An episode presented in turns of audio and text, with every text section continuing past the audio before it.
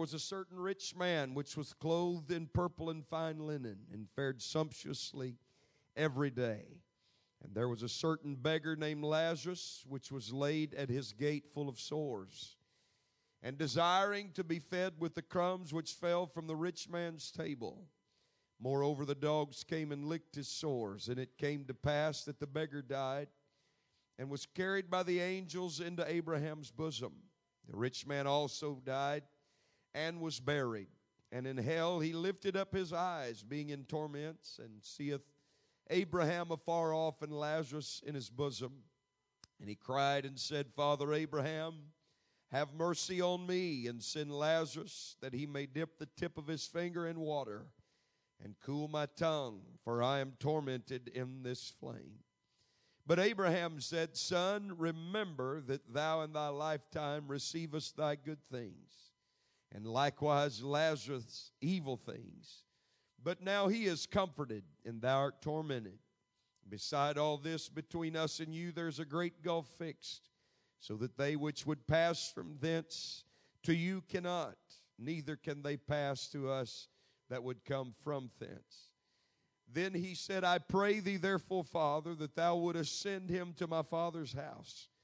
For I have five brethren, that he may testify unto them, lest they also come to this place of torment. Amen. Abraham saith unto him, They have Moses and the prophets. Can we read that together? Abraham saith unto him, they have Moses and the prophets. And then he said, Let them hear them. And he said, Nay, Father Abraham, but if one went unto them from the dead, they would repent. And he said unto him, If they hear not Moses and the prophets, neither will they be persuaded, though one be rose from the dead. And then look back at verse number 16. The law and the prophets were until John.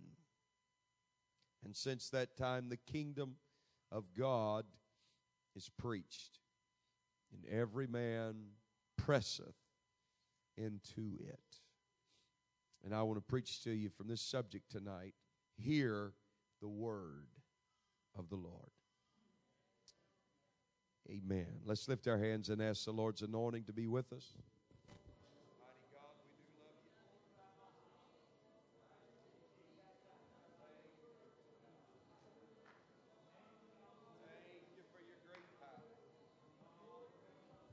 Come on, we really need the help of the Lord. We don't want to just preach a sermon, have a little church here. We really need the help of the Lord in this place tonight. Oh, Holy Ghost, Holy Ghost, Holy Ghost. Holy Ghost, Holy Ghost. Come on, let's press on in. Oh, come on, can we press on in tonight?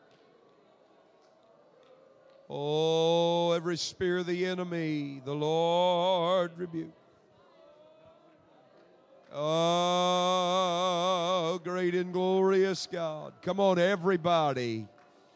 Can we press into his presence? We need your touch, Lord. Oh, we need your great spirit, Almighty God. The work of your hand. Come on, come on, come on.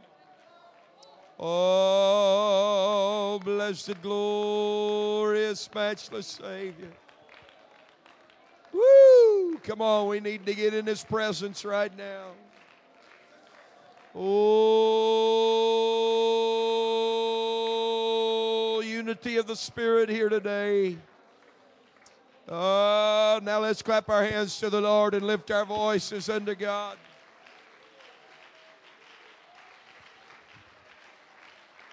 Praise God. Hallelujah. Hallelujah. Hallelujah. Hallelujah.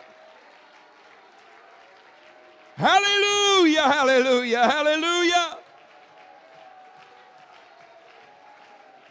Woo! Praise God, praise God, praise God. Praise God. Praise God. Oh, glory, glory, glory, glory, glory. Amen. Amen. Well, you're feeling a little better here tonight. Praise God. Hallelujah. God bless you. Can be seated. I believe all of us would agree this evening that we're living in a time when men would tend to value their own opinions more than they would what the word of the Lord says. The Bible speaks of a time when man walked which was in, in, a way that was right in their own eyes. And certainly we're living in those days today. I I was not aware until we visited the city a few weeks ago uh, that uh, I, I was aware that it was a very wicked city a very beautiful city, but a very wicked city. But uh, we, we, we visited the city of San Francisco just a couple of weeks ago. And I did not realize until we arrived in the city that they had recently passed a law uh, legalizing nudity, public nudity. They felt like that was the right thing to do in their own eyes. Now, it wasn't right in our eyes, but it was right in theirs. I didn't see anybody, just for the record. We're living in such a weird day. I won't be going back to San Francisco, by the way, until they've changed the law. It is a beautiful city, but but but we're living in such a crazy world where where it seems like if there are any parameters, people want to do away with them. If there are any boundaries, we we're just going to, well, I'm feeling the preacher coming in here already. Hallelujah. If there are any parameters, if there are any boundaries, let's just, just cut the fence wire and, uh, uh, pull the boards down and you know we don't need all that let us just do what we want to do how we want to do it where and, and, live according to the way that we think that we ought to live and the way that we want to live instead of having some kind of policy that we're going to live by I heard uh, uh, uh, of a person. I didn't see it because I don't have a television, but but I heard of a of a a, a television personality that was conducting her show, and uh, and during the process of her show, she was she was talking about certain things and how they related in life, and and was asking opinions of her audience, and someone in the audience just happened to speak up and said, "Well, the Bible says such and such about whatever the issue was." And this is what the Bible says. And this woman, whose initials are OW, amen, had the audacity to say, I don't believe that God would really do that. Now, her opinion was that what I think God will do and what God's word says that he will do is two different things. And therefore, what I think that he will do, amen, is the reality of what he's going to do. In other words, my perception or my perspective. And we're living in that kind of a world today. That, that it really don't matter what the Bible says. If I think differently, everything is just in such a state of flux that, that what was written way back then doesn't even apply anymore. That really is the attitude in a whole lot of places. That's the reason cities can pass laws that it's legal for you to just run around in your birthday suit if you want to. Now, I'm not talking about something somebody bought you from Dillard's or Nordstrom either, or J.C. Penney or whatever. Praise God. Hallelujah. Amen. But but there is what we've got to understand here. That's a famous French uh, clothing store, J.C. Penney. What we've got to understand and reiterate and even be more adamant about than ever before and passionate about than ever before is that our lives and everything about them must be based on and built around the Word of God.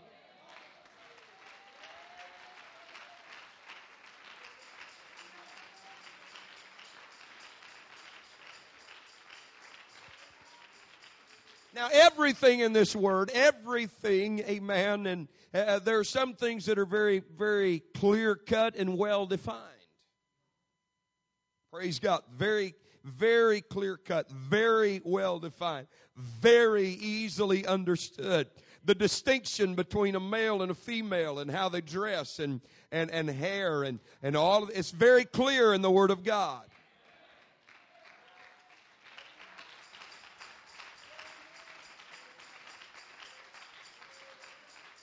There, there are, however, other things that are we understand in principle and precept, and and God gives a man of God certain certain parameters to work in.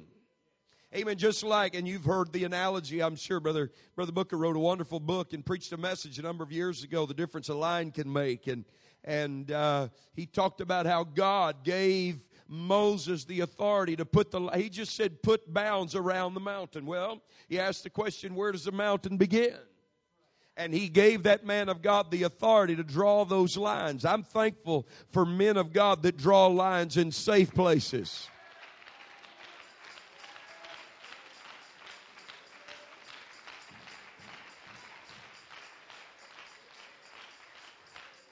Amen. Some, some folks, some folks want to live halfway up the mountain and say they're not on the mountain yet. They're still in the safe place.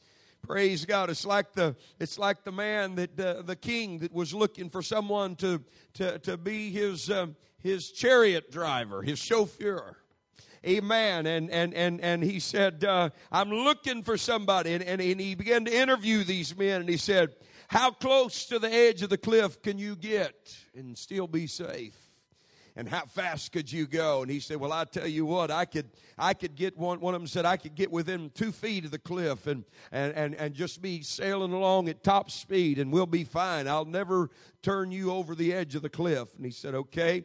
Brought the next guy in. He said the last fella could get two feet from the edge and and and everything be all right. How close can you get? He said, Oh King, I could get within three to six inches of the edge of the cliff on the trail and, and we could just be high speed ahead and and we'll be just fine. And King says, All right. And he brings the next guy and he says, How close to the edge of the cliff can you get? And we'll still be safe. He said, Oh, King, I stay away as far away from the edge of the cliff as I possibly can. The king said, You're hired.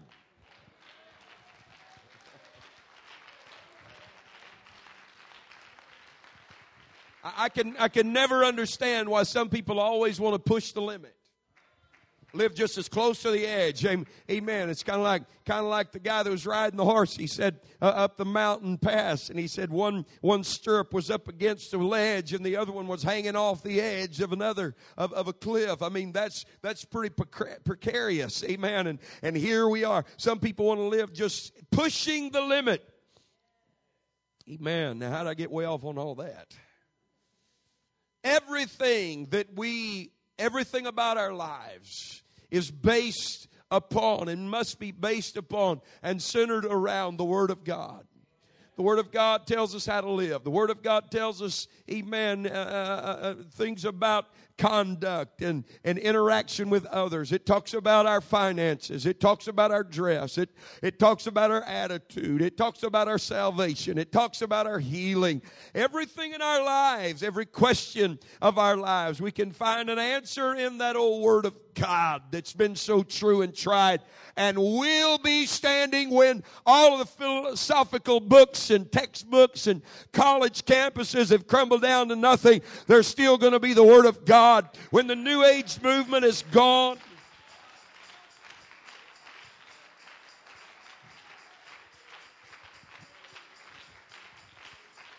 when the gay rights activist movement is completed and it's finished, and I could name so many, and when it's all said and done, when the United States government and, and its civil, uh, uh, and all of its laws and civil laws and, and the Constitution is just a, uh, a distant memory, there's still going to be the Word of God that is standing secure and strong, powerful.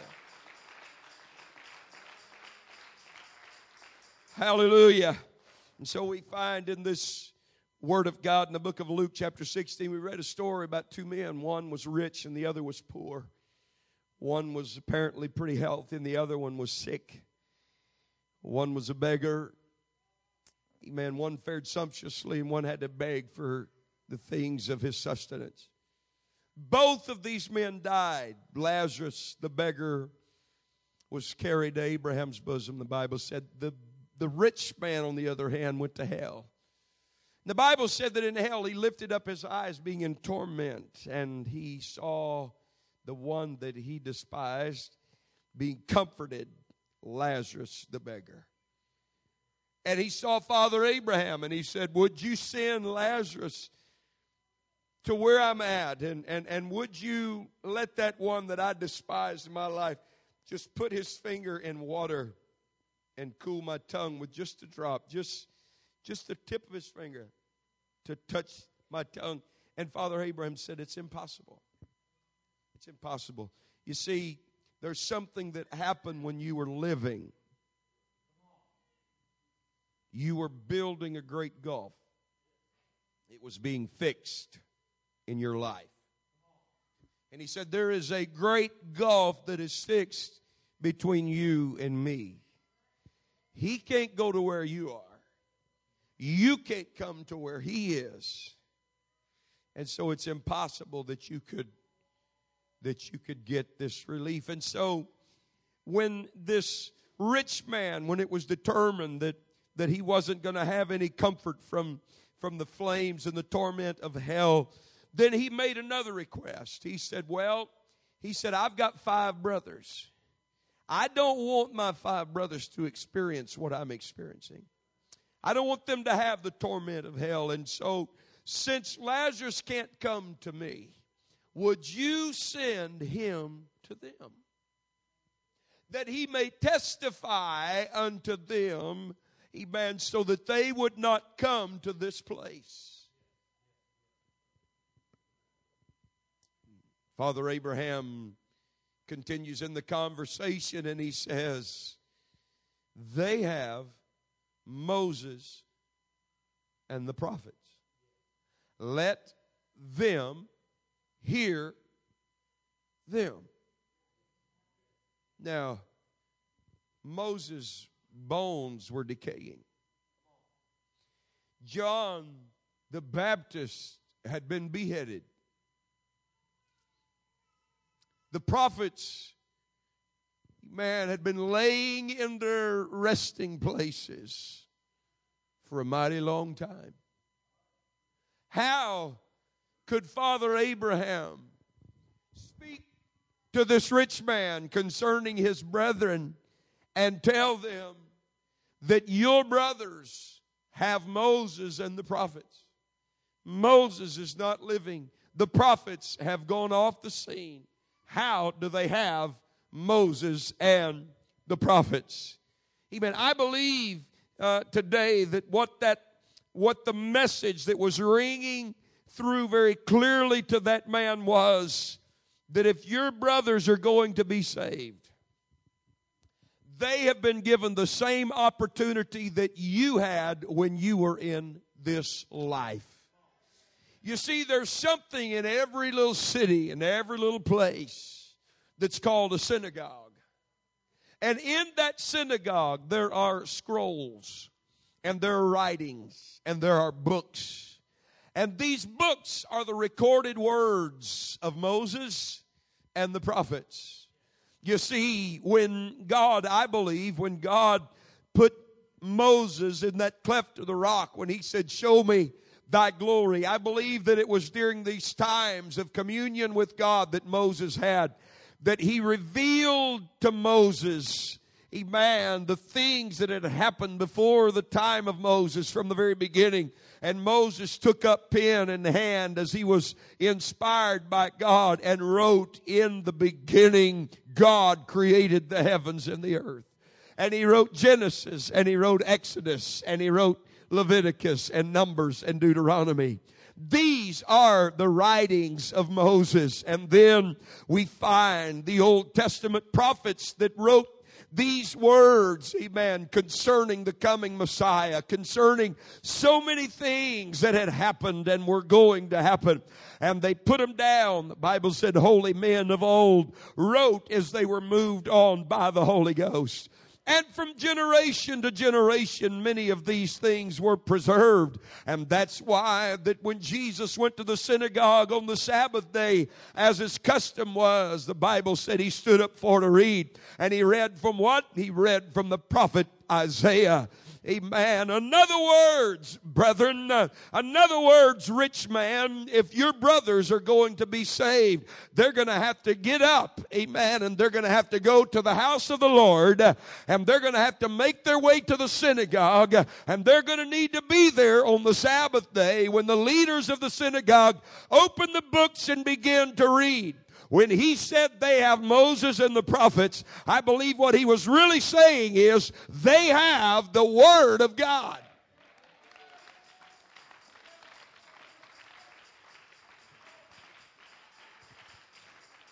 Praise God. Praise God. They have Moses and the prophets. They have the writings of Moses and the writings of the prophets. And this to them was and to us is the word of God. Amen. This is what they're going to do. If they're going to be saved, if they're going to miss this torment. It's not going to be because a dead man came out of his grave and went and testified to them uh, in their house. It's going to be because they opened their ears uh, and heard the word of the Lord.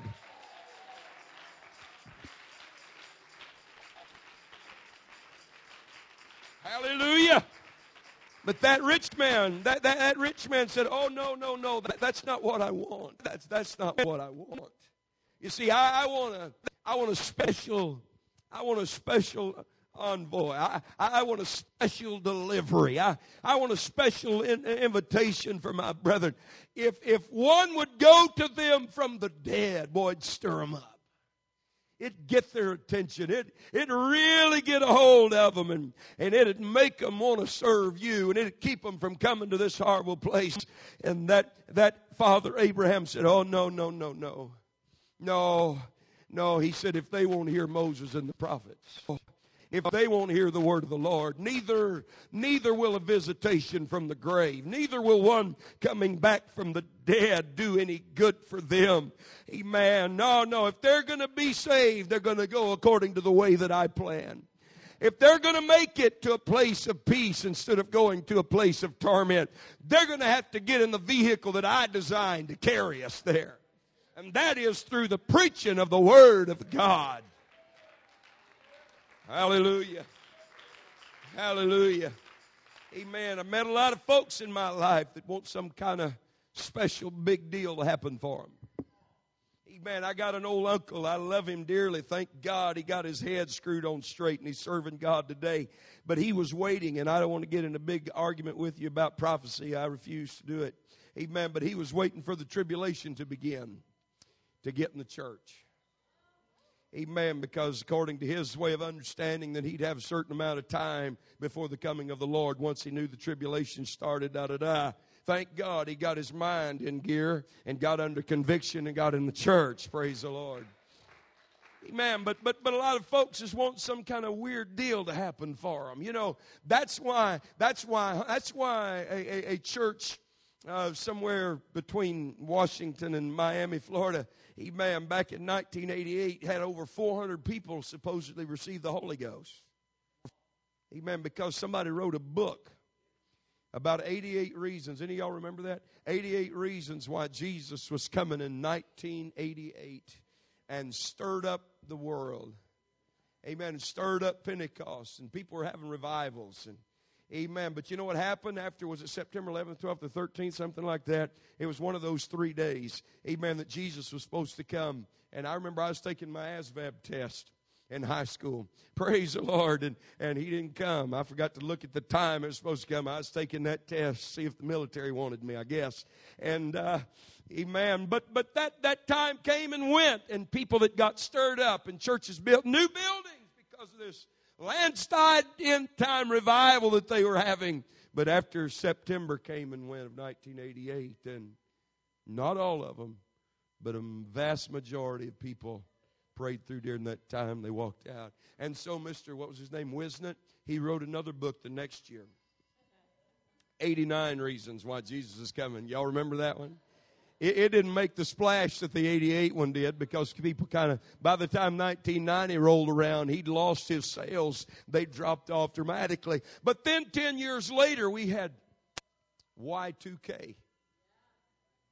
And boy, this is it. Our computers are going to crash. All the lights around the world are going to go off. There's not going to be any more production of food. We're going to starve to death. You better find you a bunker and hunker down and get ready. Amen. And people really got stirred up.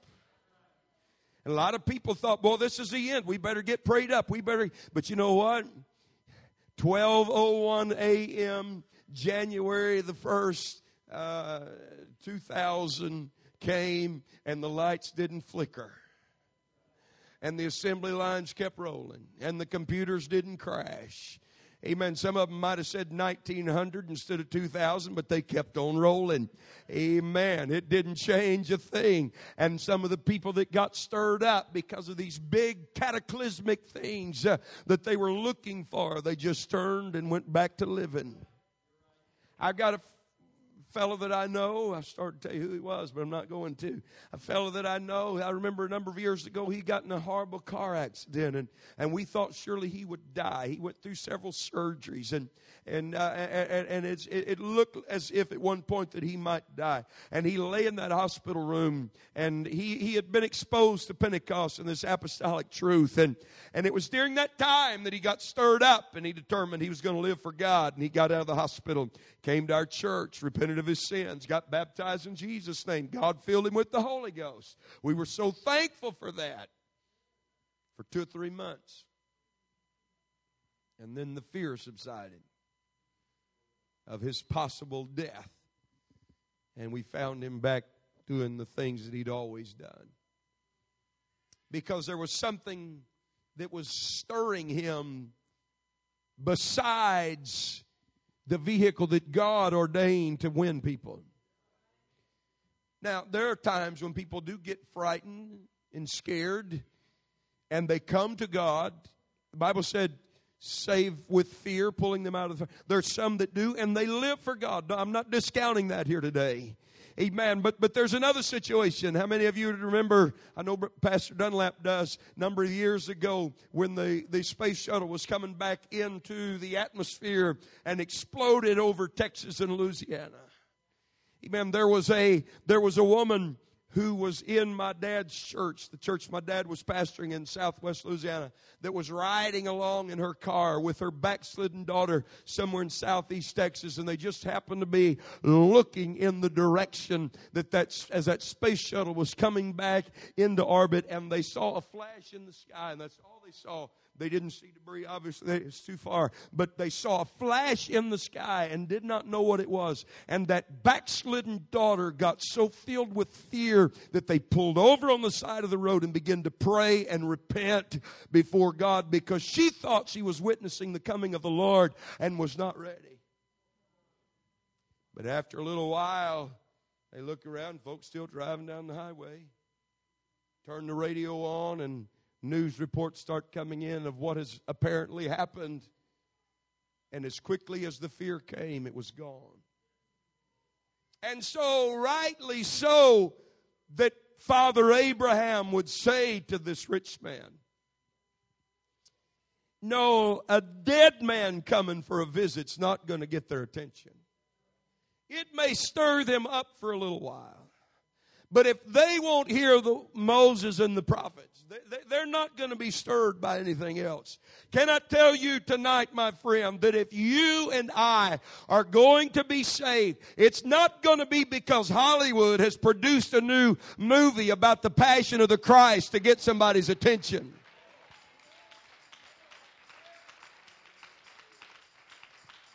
Amen. It's not going to be because of some cataclysmic event that takes place. Amen.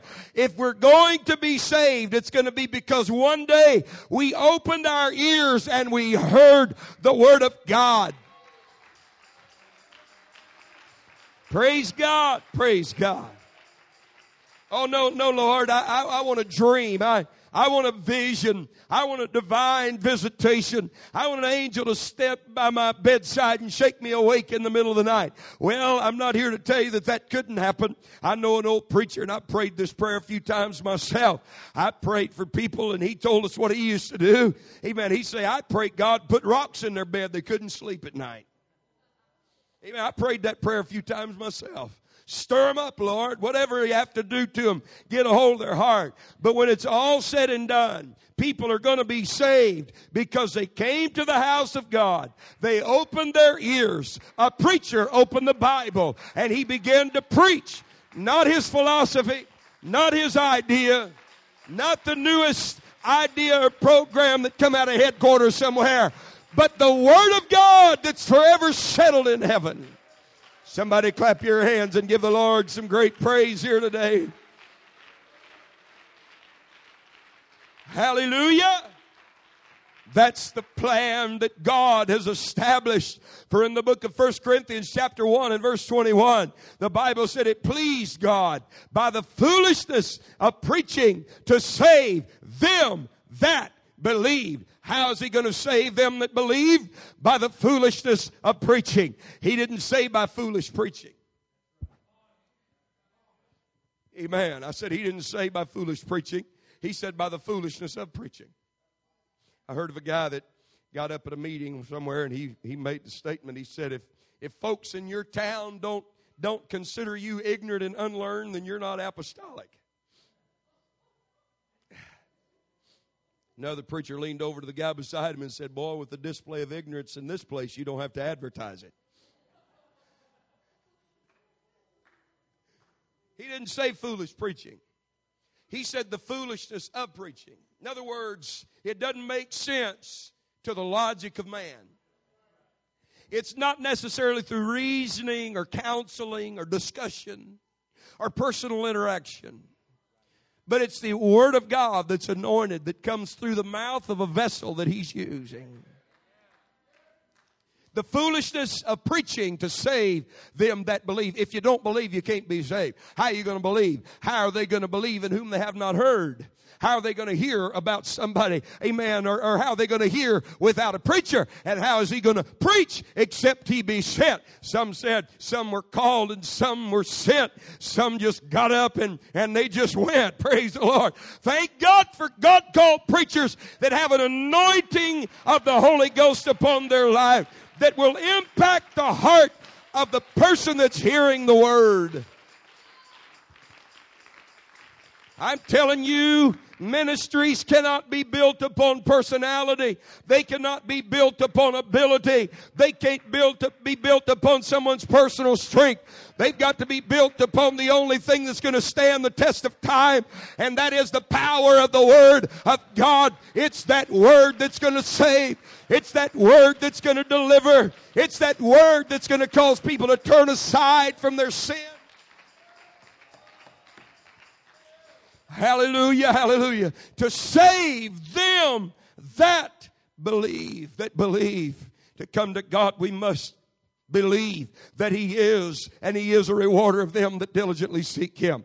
I believe that word believe there is talking about that sinner a man that hears the word and faith sparks in his heart. And he says i can do that. I feel a tug. I feel the pull. We've witnessed it in this revival already. And belief amen is triggered and faith is triggered in their heart. And they respond because of their belief and come to an altar and repent. And god fills them with the holy Holy Ghost. But it's not just talking about that initial belief. He's also talking about the believer, the one who has already believed and received. But our continuance of salvation is going to come through the preaching of the Word of God. We have believed, we do believe, and we will believe. Therefore, we're going to adhere to the Word of God in our lives. Oh, praise the Lord, praise the Lord. Amen, amen, amen. This is the way that God has chosen to operate. Thank God the way He speaks to us in various ways. But ultimately, the way that we are going to, you see, there are people that, that have based their entire salvation on a dream. A dream that might have been, well, it wouldn't have been because they ate too much ragu spaghetti sauce before they went to bed because they didn't have that then. But, but, but dreams that that that that began and were the foundation of a religion. Somebody went to sleep by a rock. and had a dream, and an angel came down and gave him this revelation, and, and this became the establishment of a religion, and there's no foundation of it in the Word. Amen. You see, that's not how we're built. That's not what we're built on. Oh, no, no, no. What we are building on and what we are living on is this this word that is forever settled in heaven. That's why, my friend, if you're in a church and perhaps you're visiting us here today and we don't want to be offensive to you, but, but if, if you're hearing things that are, that are being preached that perhaps you've never heard before, you ought to just before you discount it and throw it away as some kind of heresy, you ought to look into the word and see if it's there. And if it's there, then maybe you ought to go back and and consider what you're not being told where you've been going. Well, I hope that wasn't too strong. Amen. Amen. You see, we're not going to be saved according to what Oprah Winfrey thinks. It doesn't matter whether she believes God will do this or not. In fact, I'm not going to be saved even according to, to what some denomination thinks and writes it down. No, it's going to be by, by the Word of God, by the Word of God. That's the only thing that's forever settled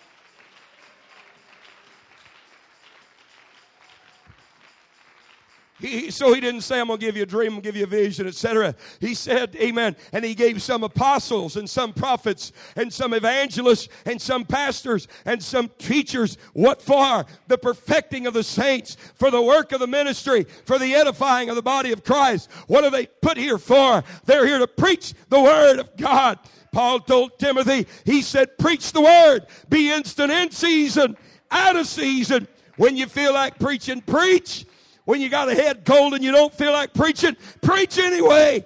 Amen. When everybody's with you, preach. And when everybody's against you, preach anyway. Just keep on pushing. Just keep on preaching because that's the only hope that anybody has of being saved.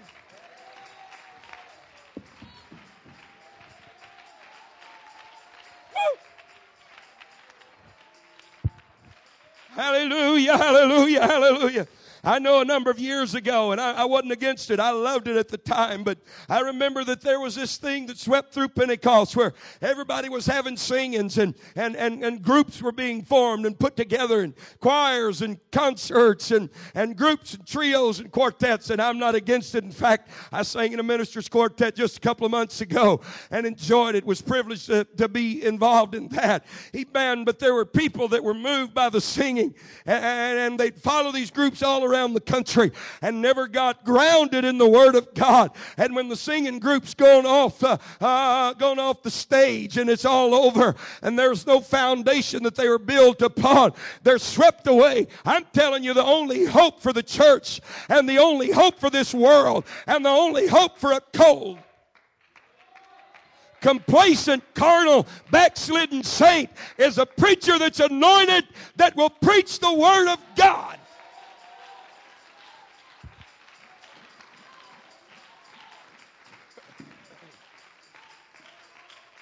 Praise God. I appreciate, I appreciate the good spirit of worship that's in this place. I appreciate the good spirit of prayer that's in this place. I appreciate the song selection, as I said this morning. Amen. Of you incorporating still in this church the old songs of Zion. Thank God for them. I get so sick and tired of all this fluffy mess that we're hearing in this day and time that doesn't have any meaning and doesn't say anything.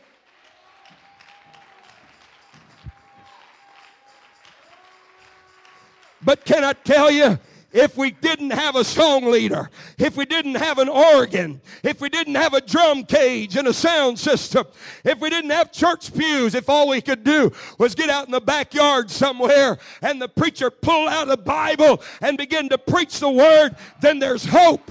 I said there's hope. I said there's hope.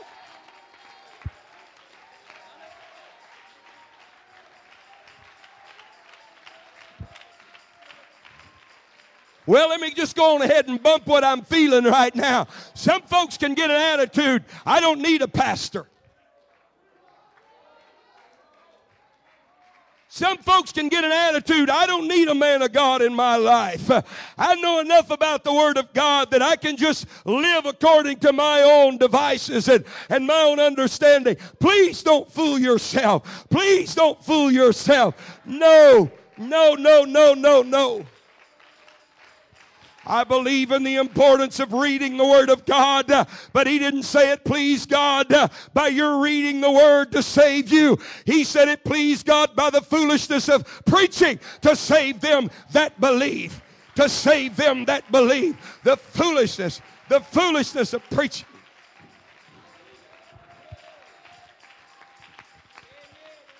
It, it, it, doesn't make any sense. It, it, doesn't make logical, reasonable sense that a preacher could get up and start yelling and screaming and loosen his tie up, get all sweaty and wore out and hollering at folks, uh, and people get up and start hollering back at him.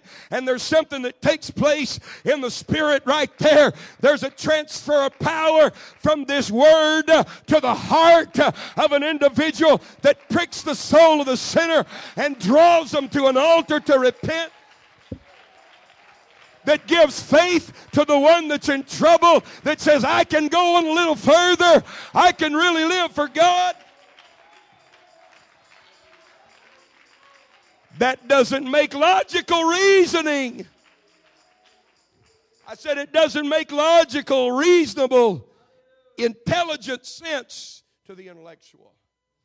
But God says, you know, it don't matter if it makes sense to you or not if you won't hear the word of God, I could send you a legion of folks from the dead to parade through your house and it wouldn't affect you either. It might stir you up for a little while, but if you're going to be saved, it's going to be because you heard the word of God.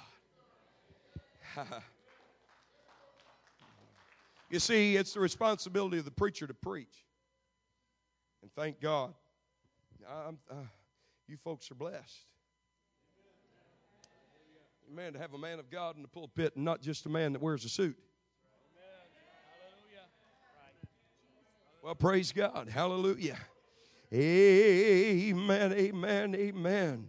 Praise the name of the Lord Jesus. Thank God for a preacher that will preach the word. And what a responsibility that we as the ministry have to preach the word. But can I tell you, the responsibility is twofold it's not just the responsibility of the preacher to preach, but it's also the responsibility of the congregation to hear.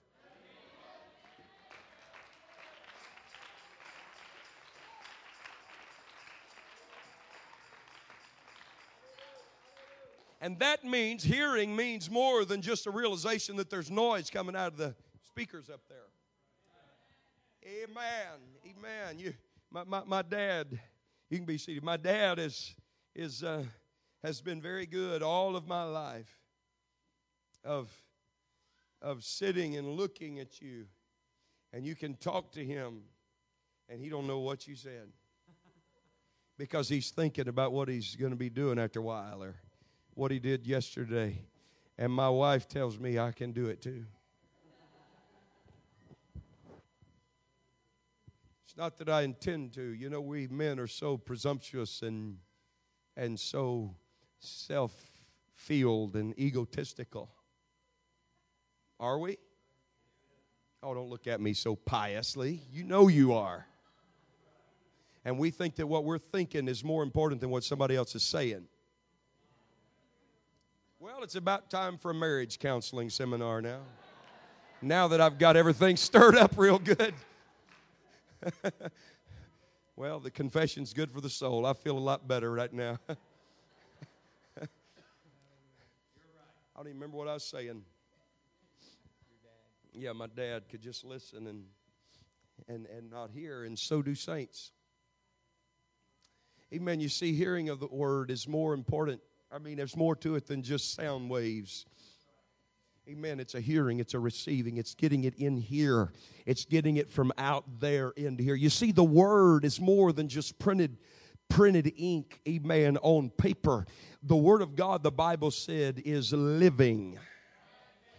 And it is not just living, but it is powerful and it is sharper than any two edged sword.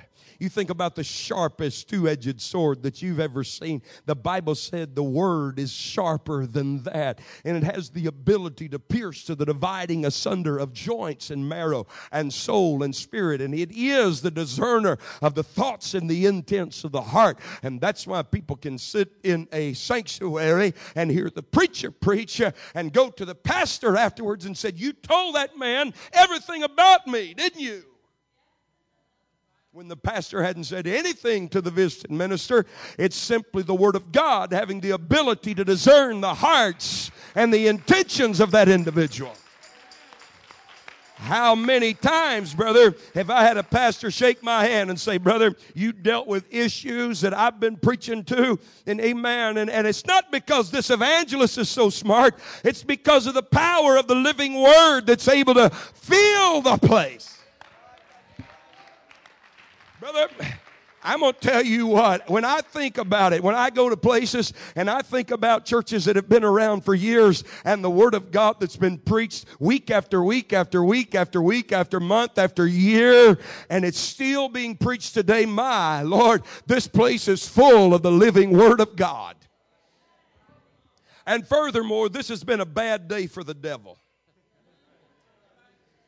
Because when I got up this morning about 615, Amen. I, I was thinking just a little bit uh, later than that. 15 minutes before I ever got up this morning, I've got friends in, in, in eastern side of Canada that was already 15 minutes into church and the word was just about to be preached. And somebody had already started an hour before that. And then and then an hour after that my brother in, in the eastern region of the united states they started church and and they began preaching the word of god. And then an hour after that back home at our home church somebody else started and the word of god went forth. And then an hour after that over in the mountain region of the united states in arizona the word of god began to preach. And and then amen we got in here and we started started having church. And, and shortly after I got back from the restaurant, and I got a phone call back from home, and here's a man that's a choir director and assistant pastor where we used to be. And he said, I'm on my way to church. And it's starting all over again. I'm going to tell you, there's been so much word uh, that's gone forth this day and around the world. Uh, and now it's double time. Old devil's trembling. It's been a bad day for the devil.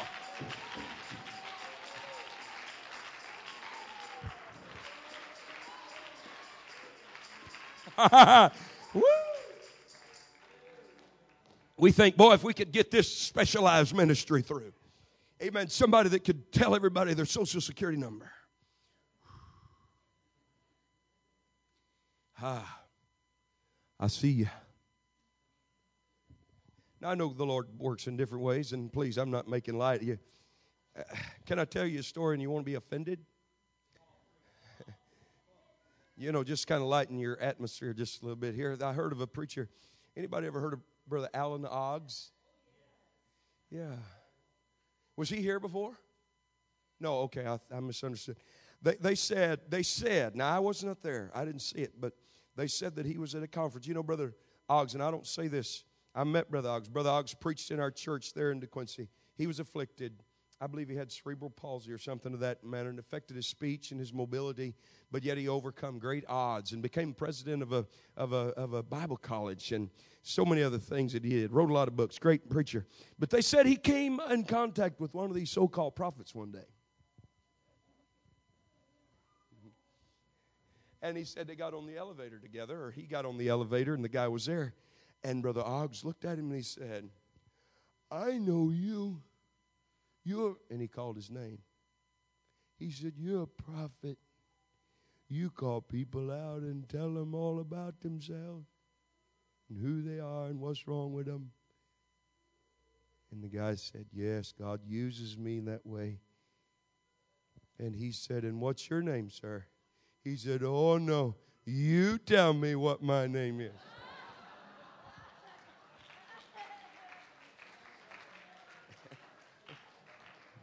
Now, now I wasn't there, but I was told that that happened. All right, can I qualify that? Amen. But what are you trying to? Say? You know, th- this this world is crazy about that kind of stuff. I mean, if we could get the guy that must have the worst breath in the world to come blow on us.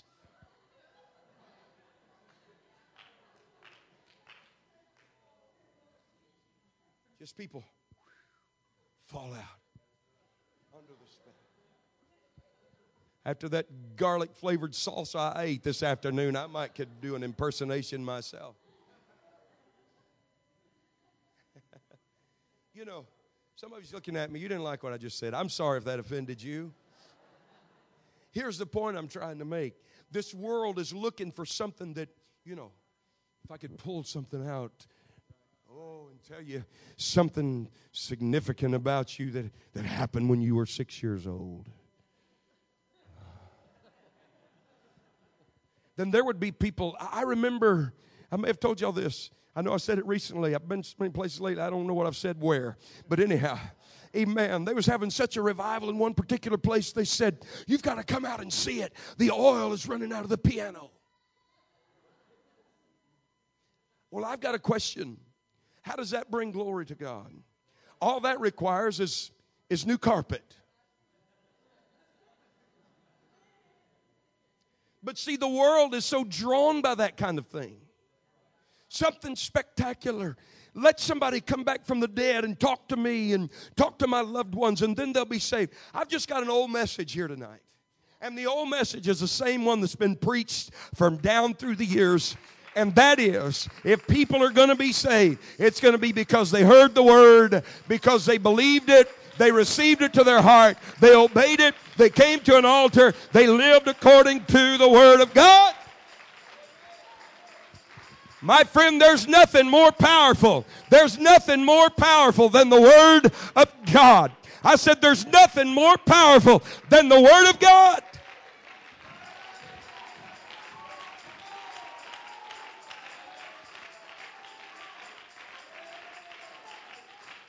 How does that go? Something he upholds his word even above his name. Hallelujah. This word of God is what we're going to be saved by. Oh man, I, I got convictions about this word. Amen. I don't like to even lay a pencil on top of this word of God. There's nothing higher than this Word of God. I got conviction. I don't want to even lay this Word of God down on the floor. If I don't have anywhere to put it, I'm going to hold it in my lap. Now, I'm not setting that as a standard for you, but I think there ought to be a realization that there's something more to this uh, than leather and, and paper and ink. This is our policy. This is our plan. This is the way God's going to save us. By somebody preaching. By somebody preaching by somebody preach it. Oh, clap your hands. Give the Lord great praise right now. Hallelujah, hallelujah. Hallelujah. Oh, my friend, there's power. There's power in this word. Remain standing. Rest musicians, if you would come. Ezekiel chapter 37, he said, The hand of the Lord was upon me. And he carried me out in the spirit of the Lord and set me down in the midst of a valley which was full of bones. And he caused me to pass by them round about. And behold, there were very many in the open valley. And lo, they were very dry. And he said unto me, Son of man, can these bones live? And I answered, O Lord God, thou knowest. Again he said unto me, Prophesy upon these bones and say unto them, O ye dry bones, hear the word of the Lord. and I won't read the rest of it, but that old preacher got to preaching. And he said, Oh, ye dry bones, hear the word of the Lord. And where there was very dry bones scattered across the valley, when the word began to be preached, those bones began to come together. Amen. And then he said, But there was no breath in them. The bones came together. There was sinew on the bones, there was muscle, there was tissue, but there was no breath. And so he said, Preach to the wind. And he said, Oh, wind, hear the word of the Lord. And that wind began to blow across that valley. Amen. And breathed and blew across those men, that army that was laying there and life came into them, and they rose up an exceeding, the Bible said, an exceeding great army, where nothing had been except a pile of dry bones, and not even a pile, but scattered, where nothing had been, but scattered, parched bones. Now stood an exceeding great army. Why? Because of the preached word of God. I want you to stop just for a minute and I want you to look around you. Come on, look around you. See those folks around you? There was a day when all of our lives were nothing more than parched, dry bones. We were dead, the Bible said, in trespasses and sins. but we've been quickened, we've been made alive. How did it happen? Did it happen because somebody, we went to a palm reader somewhere?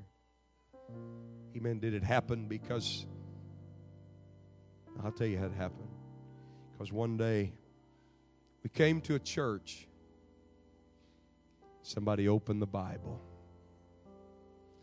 and the anointing came down, and the word was preached, and we felt a tug in our heart, and we came and bowed in an altar and repented of our sins.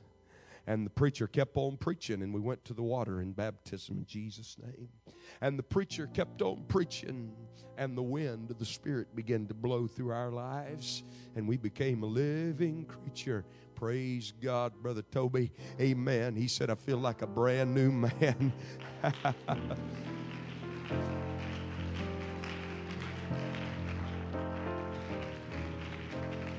and what used to be dead, and what used to be hopeless, and what used to be lifeless, now we're part of an exceeding great army the army of the Lord.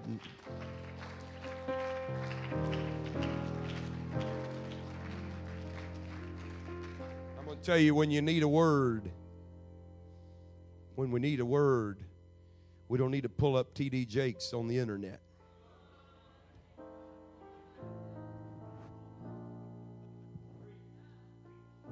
Amen. We, I, I saw that uh, a lady man of God's going to be in Tacoma here right away. I saw it on the billboard. Lady man of God.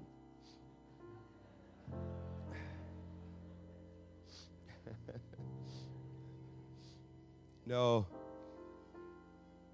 When we need direction for our lives, when we need salvation, when we need to be uplifted, when we need strengthening, when we need healing, what we need to do is even when we don't feel like it. Just get our little family together and say, hey, I don't know what we're going to hear tonight, but I got confidence that my pastor's been in the presence of the Lord.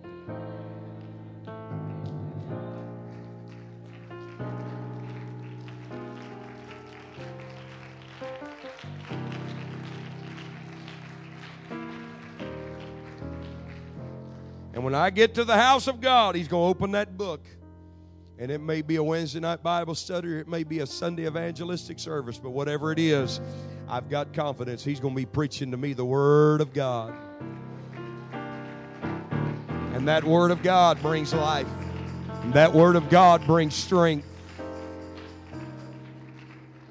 And so I come asking somebody today as we close our eyes and bow our heads. What are you waiting on to happen in your life?